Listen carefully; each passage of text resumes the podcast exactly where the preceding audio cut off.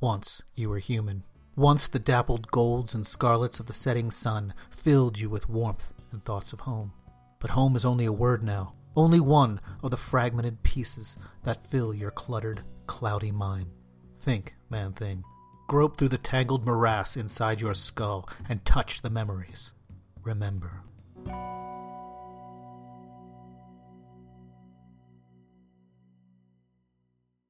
Hello, everyone, and welcome to the Nexus of All Realities, a Man Thing podcast. I'm Paul Matthew Carr, your guide through the strange, the bizarre, and the just plain weird of 70s swamp based monster comics. Today's episode is a twofer. That's right, it's two, two, two issues in one. I won't normally be covering two issues at once, but this is a special case, as Man Thing is only a guest star in someone else's book. Specifically, issues 12 and 13 of Astonishing Tales featuring Ka-Zar, Lord of the Hidden Jungle. But first, emails. I didn't get any.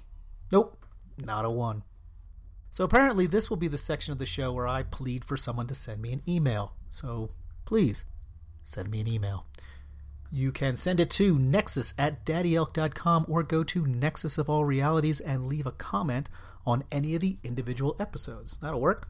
You can also tweet the show on Twitter if you are so inclined, at Nexus of All. All of these things are great ways to send your thoughts, feelings, opinions, and expletive filled rants. I will accept them all. Actually, I did receive some emails this week uh, of the spam variety. I gotta tell you, when you're doing something with the words man thing in the title, the level of spam that you get is stunning. Listen, I am not a prude by any stretch of the imagination, but holy cow, people. I mean, apparently I need both a new wife and a husband in a multitude of ethnicities, all of whom will do truly monumental things to achieve my satisfaction. And most of these come with pictures. Good lord. Who sends these things anyway? Also, word of advice don't check your spam folder at work. It avoids lots of awkward glances in conversations the more you know. So, all this is to say, please send me an email. I will read it on the show. Well, send me an email that I can read on the show. That'd be cool. Okay. It's 1972. After Savage Tales went on an impromptu hiatus a year prior, Man Thing found himself without a home. As did another character that also appeared in that first issue, Ka-Zar, Lord of the Hidden Jungle. Uh, by the way, that's how you have to say it in a low baritone with an ominous inflection. It's a requirement. Ka-Zar, Lord of the Hidden Jungle. You know, speaking of pronunciation, I only recently realized that it's pronounced Ka-Zar. See, I always used to say Kazar. Subtle, I know, but there is a difference. Ka-Zar sounds like you should be flashing jazz hands after performing some stage magic. Watch me pull a rabbit out of my hat. Nothing up my sleeve. Ka-Zar! I'm actually doing the jazz hands right now but as this is an audio medium, you'll have to use your imagination. Ka-Zar! Ka-Zar, on the other hand, sounds like the call letters of a radio station on the lower end of the FM dial. You're listening to KZAR, Tweaker and the Zoo Crew all morning, classic rock and roll all day. Ka-Zar! Then there'd be explosions and screeching guitar sounds or something. You get the idea. Anyway, that was a tangent. Um, Ka-Zar, he appeared in Savage Tales, but unlike Man Thing, Ka-Zar, Lord of the Hidden Jungle, was a previously established character, and he had already been appearing in Astonishing Tales. This was an anthology title that was split between Ka-Zar, Lord of the Hidden Jungle, and Doctor Doom. As an aside, I've never actually read the Doctor Doom stories, and they sound pretty cool. They're also probably terrible, but cool nonetheless. Um, I'm going to attempt to track them down and read them. And if anyone knows anything about these, feel free to send me your knowledge to the previously mentioned email address. I'd like that. So, if it kind of sounds like I'm avoiding talking about Ka-Zar, yeah, I kind of am. This is a character I have no interest in at all. Even as a kid reading comics, he would pop up from time to time in other books like X Men or Spider Man or Daredevil. I just never found him compelling. Look, I'm sure there are rabid Ka-Zar fans out there, and if there are, I'm sorry for not liking your guy, but I just find him so dull. Which is kind of weird because he's like Tarzan, but with dinosaurs. This should be something I'm all over, but I'm just not. So I'm not going to go into too much backstory on Ka-Zar, primarily since this is not a Ka-Zar podcast, but I'll give a brief description so that when I do start talking about uh, the story, you'll have a better idea of who this guy is. Ka-Zar was created by Stan Lee and Jack Kirby and first appeared in X Men number 10. He lives in the dinosaur populated Savage Land, which is a hidden area beneath Antarctica put there by extraterrestrials, and he lives with his ultra intelligent saber toothed tiger Zabu, who also raised him. Yeah, it's best not to think about that sentence too much, but it does give you a good idea of who it is we're dealing with. Also, IGN once made a list of the all time greatest comic book heroes, uh, which listed him, by the way, as 84th, which I think is pretty high, you know, all things considered. And they describe him as Marvel's equivalent to Tarzan, as I did about a minute earlier. And I actually love this part. They compared him to Namor, as they're both protectors of their realms, with the one difference being that Ka-Zar isn't a total jerk and has a better loincloth. That's excellent. Ka-Zar continued his stories in Astonishing Tales almost immediately after Savage Tales, and unlike Man Thing, would continue in Savage Tales again when it resumed publication. But it would be over a year before we'd see the continuation of a Man Thing story when Ka-Zar, Lord of the Hidden Jungle, made a pit stop in Florida on his way to New York, and we'll talk about that right after this. You like cheap comic books, right? Well, I'm Professor Allen, and I talk about cheap comic books on the Quarterbin podcast. In every episode, I'll dissect a single comic from my collection, as long as I paid no more than 25 cents for the issue. Forget about $4 new comics that you can read in 4 minutes, or crossover events that can cost a 100 bucks to collect. Join me in the Quarter Bin, where even bad comics are a bargain, and good ones are a steal. The Quarterbin Podcast is part of the Relatively Geeky Podcast Network. Visit us at relativelygeekypodcast.blogspot.com or search Relatively Geeky or Quarterbin Podcast in iTunes. I guarantee it'll be worth every penny. Astonishing Tales number 12 and 13 appeared in June and August 1972, respectively. Some of the things that were happening at this time included Pablo Picasso completed his final painting, The Embrace. George McGovern won the Democratic national nomination for president and would go on to run a flawless campaign and defeat Nixon by a landslide in a fantasy novel I'm writing. The film Deep Throat made its debut and went on to be popular with mainstream audiences for some reason. The break in at the Democratic National Committee headquarters on the sixth floor of the Watergate office building happened. This would, of course, have no ramifications whatsoever. The newly formed World Hockey Association signed Bobby Hull to the Winnipeg Jets, scoring a huge coup over the NHL. In a related story, apparently I'm doing hockey news in this section every time. That was unintentional. The Summer Olympics in Munich began with optimism and hope. This would be overshadowed, of course, by the hostage situation later in September, which would lead to the death of 11 Israeli athletes and coaches, known as the Munich Massacre. On the lighter side, actor Ben Affleck was born. He would, of course, grow up to play Batman and save the DC cinematic universe, making it one of the most beloved franchises in movie history. This will also be a chapter in my fantasy novel. And finally, for the first time, a baseball game was called on account of grasshoppers when millions of the insects swarmed into Hogan Park in Texas during the game between the Amarillo Giants and the Midland Cubs. So apparently, that's a thing that can happen. The cover of Astonishing Tales number 12 shows Ka-Zar, Lord of the Hidden Jungle, strangling an alligator from behind, deep underwater, while Zabu bites another. In the distance, two other people can be seen desperately trying to swim to the surface while four other gators advance from above. Terror strikes the Everglades, screams the cover text. It's fine. It's dynamic, it's actiony, whatever you want it to be. This does depict something that will happen often, not just in this story, but in Man Thing in general, because I guess there are roving packs of alligators that infest the swamps of Florida, ready to attack en masse at a moment's notice. I don't think that's how it works, but then again, I don't live in the Everglades, so maybe that is what happens. At least in Marvel swamps, that's the deal. Also, the swamp looks really deep and blue. It's the cleanest swamp ever. Stan Lee presents Ka-Zar, Lord of the Hidden Jungle.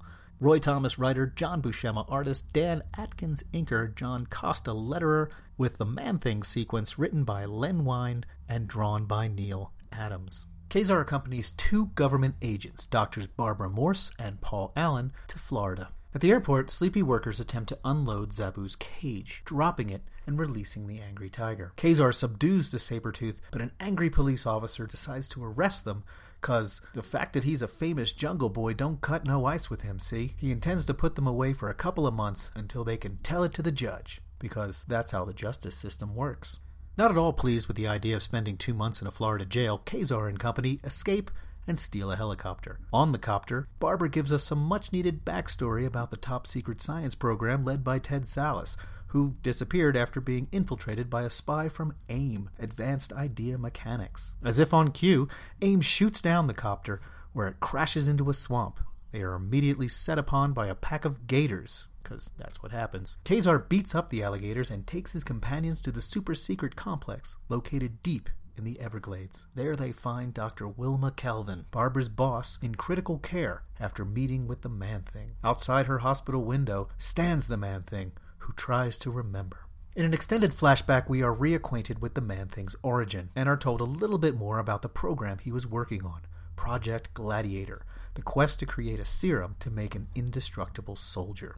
Sometime after the Man Thing's initial confrontation with Ellen and the thugs, he notices an old woman trudging through the swamp. A glimmer of recognition causes him to follow. The woman turns out to be Dr. Wilma Calvin, coordinator of Project Gladiator, who has vowed to continue the work even though Ted has vanished. A group of armed townspeople, I mean, it's Florida, of course they're armed, stirred up by AIM, come to confront the laboratory with accusations of creating Frankenstein monsters, and they've taken Barbara Morse hostage. Man-Thing, feeling the hostility, retaliates, violently beating and burning the men, freeing Barbara. Dr. Calvin seems to recognize Ted in the body of the Man-Thing. She approaches him, and for a moment, Man-Thing remembers who he is. But that moment is shattered when the leader of the townspeople shoots Dr. Calvin in the back, critically wounding her. In anguish, Man Thing flees back to the swamp, and all traces of his humanity disappear. Back in the present, Ka-Zar hears the Man Thing outside and rushes to confront him. He chases the monster into the swamp where AIM has set a trap, and both fall into a pit where they are forced into a showdown, man against monster. The issue ends on a cliffhanger. There are two very distinct and different stories going on here. Obviously, there are two different creative teams, so the styles of the writing and the artwork are vastly different. The Ka-Zar stuff is very standard comic book style. I mean, it's Buscema, so it looks like a 70s comic book. Whereas the Flashback Man Thing stuff is trying to imitate the Savage Tales feel, even down to a simulated sepia tone mimicking the black and white of the magazine. But the tones of the stories are vastly different as well. Ka-Zar is pretty light, an adventure tale, whereas the Man Thing stuff is pretty dark. I'm not going to deal too much with the Ka-Zar side of things other than to say that they're really trying to shoehorn these two stories together. That said, they do introduce a couple of interesting details to the Man Thing mythos, like the fact that it's AIM, that's the group that attempted to steal the formula, in the origin story, the enemy group was never mentioned, but by it being AIM, it brings the Man Thing into the wider Marvel universe. We also get the first mention that it's fear that causes the Man Thing's touch to burn. In the origin story, that was never specified. Also, the project base is pretty darn huge. It's hospital size, a massive headquarters that wasn't even hinted at in the first story, with Ted's lab just being a cabin in a swamp, basically. As for the art, well, I don't like Buscema's Man Thing. I'll pause for a moment and let the giggles settle down. But seriously, his head's too small. that doesn't sound right either. Anyway, it just seems a bit off. The the coloring's all wrong. Eh, maybe that's just the omnibus. I don't know. It's not quite right. The flashback sequence, though, is a whole different story. Neal Adams creates a moody ambiance. It's essentially black and white, so the play of light and shadow is dramatic and intense. It looks like an old Universal horror film, that faux German expressionism style. And the story is really tragic. Yes, the townspeople are a bit on the nose, a little too stereotyped as ignorant hillbillies. Can't come round here with your evil ways. It's a bunch of armed Forrest Gumps. But that aside, when Dr. Calvin approaches the man thing and they have that connection, there is a glimpse of recognition, a split second when Ted feels he could be human again. He remembers himself, and then it's torn apart violently, brutally, and the anguish is real. It's tragic. It turns the character from a dumb brute that kills without thought into a creature of sadness, where he becomes only a being of fleeting memory, and those memories are just flickering things that move from one moment of loss to another, constantly, repeatedly. It's easy to think that this is where the stories would have gone had it stayed in Savage Tales or a more mature venue. Still, this aspect of the character will continue to various degrees throughout his history. The story ends with the standard confrontation cliffhanger. But there's one bit when Ka-Zar hears the man thing outside. So he does what anyone would do in that situation. He jumps shirtless through a glass window. The saber-toothed tiger, however, uses the door. I mean, damn it, Ka-Zar, the cat knows how to use the door. Why don't you give it a try next time? You can't just find a replacement window in a swamp. Plus, it's a government installation requisition forms have got to be a nightmare. So thanks, Ka-Zar. Thanks for helping by jumping through the window, you jackass. anyway, Ka-Zar and Man-Thing end up in a pit, ready to face off in a deadly fight to the death. Or not. We'll find out right after this. Hi, everyone. I'm Paul Matthew Carr, and I'd like to introduce you to a brand new podcast all about the craft and the process of writing. It's called Word After Word, and each month I'll be joined by Professor David Hicks to discuss the skills and methods needed to be a great writer. Using examples from novels, short stories, and poetry, as well as TV and film, we'll dissect passages, beautiful scenes, and characters, and investigate the process writers have employed in order to create their great work. Along the way, we'll be joined by special guests, best selling authors, poets, as well as up and coming writers to get their advice and learn the habits that make them successful at what they do. So join us Paul Matthew Carr, and David Hicks for Word After Word, a podcast on writing. We're available on iTunes, Stitcher, and Google Play. You can also find us online at wordafterwordpodcast.com. The cover to Astonishing Tales number 13 shows Man-Thing holding a struggling Ka-Zar above his head while Zabu leaps in to help. AIM agents approach from behind. The mark of the man thing, says the cover text. Again, this is fine. We get to see the man thing on the cover for the first time, so that's nice. It's got the boxed out cover that was popular at this time, which I've never really been a big fan of, but there's nothing wrong with it. Uh, man thing's coloring is off again, and his head looks too small, and he's just hairy like a shaggy dog. The whole thing just seems a bit off to me, but it gets the job done, I suppose. Stan Lee presents Ka-Zar, Lord of the Hidden Jungle. Roy Thomas writer, John Buscema and Rick Buckler artists, Dan Adkins embellisher, and John Costanza letterer. Ka-Zar and Man-Thing battle in the pit trap set by AIM. Man-Thing touches Ka-Zar, but Ka-Zar does not burn. Ka-Zar ain't afraid. He doesn't know the meaning of the word fear, even though he describes in detail all the times he's been afraid, but he's not afraid today. That's the point. Ka-Zar is faster than the lumbering monster and for a time can avoid the Man-Thing's blows. Pause for childish laughter. But eventually, as Roy Thomas puts it, even a bronze god can at length grow tired. Oh, yeah. Man Thing then grabs the bronze god and is about to crush him against the ground when AIM fires a laser at him and knocks him unconscious. Why? Because AIM is stupid. The pair in the pit are then rescued by Zabu, or as Roy Thomas puts it, the living, lunging nightmare from the dawn of time, the saber fanged fury called Zabu. Ah, Roy, why use one word when 14 will do? I love it, really. We are then treated to two pages of Ka-Zar pulling Man-Thing out of the pit with a rope. Exciting stuff. We then find the lab has been raided by AIM and Dr. Calvin's comatose body has been taken to their secret lair. The man who shot Dr. Calvin in the back, the one who we thought was a local hillbilly, has been captured and turns out to be an AIM spy. Yes, that did kind of come out of nowhere, now that you mention it. So after some creative tiger interrogation, he gives up the location of the secret lair. Ka-Zar and Zabu then head off to rescue Dr. Calvin, and suddenly, we're in a Bond film. It's all underground bases and lasers from here on out. Ka-Zar and Zabu infiltrate the lair, but are stopped by Paul Allen, who also turns out to be an AIM spy. Go figure. He threatens to kill Dr. Calvin, and he would have gotten away with it too, if suddenly the man thing didn't crash through the ceiling and burn the terrified Paul Allen with his touch. He then gestures for the others to take Dr. Calvin and themselves to safety, and when they're gone, Man Thing pulls a lever, setting off a self destruct mechanism which blows up the AIM lair, and with it, himself. So that's it. Man Thing's dead. No more stories. Podcast over. Pretty definitive ending. No room for wiggle. It's over. Nah, he comes back. Oddly, this will never be referenced again. How he gets out, never touched on. The AIM base not mentioned, even though there should be a smoking crater in the swamp. And the very large super secret laboratory, not mentioned again, or Dr. Calvin for that matter. At least, not in a Man Thing story. I suppose this might be continued in future Ka-Zar stories, but I'll probably never know. I'm not really sure how I feel about this issue. I mean, it was fun. I enjoyed reading it. As I mentioned in the synopsis, it's full of Roy Thomas purple prose and overwordiness that I find hysterical and kind of charming. But there were some tedious bits and rather coincidental turns that were just a bit too convenient. There were some good action beats, but most of all, though, I'm primarily concerned with Man Thing, and this is not a Man Thing story. He has a meaningless fight in the beginning, and then he's a sack of goo for the for a good portion of the rest of the story, till he gets to save the day in the end. True, but even that's rushed, and it's not exactly satisfying. These two issues did serve to reintroduce the character of Man Thing to the Marvel world, and it did add some small details to his character that would continue to some degree throughout his run, but overall, you could probably skip these issues. This holds nostalgic value. There are some great classic creators here, but this is not a classic story.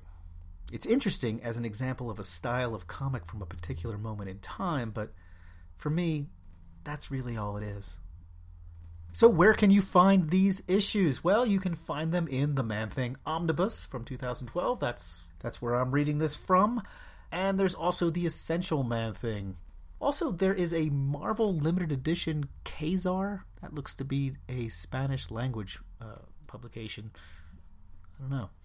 Um, I was actually kind of surprised there's not a Ka-Zar uh, Essential or a Ka-Zar uh, collection of some sort. I don't know. I guess I shouldn't be surprised by that. Anyway, that just leaves me to say you've been listening to the Nexus of All Realities, a Man Thing podcast. The Nexus of All Realities is a Daddy Elk production. Man Thing and all related titles are copyright Marvel Comics, and no infringement is intended. You can contact the show at nexus at daddyelk.com or Twitter at Nexus of All. Please visit the show online at nexusofallrealities.com or daddyelk.com slash nexus and leave us a comment on individual episodes. The Nexus of All Realities is available on iTunes, Stitcher, and Google Play. And while you're there, please leave a review.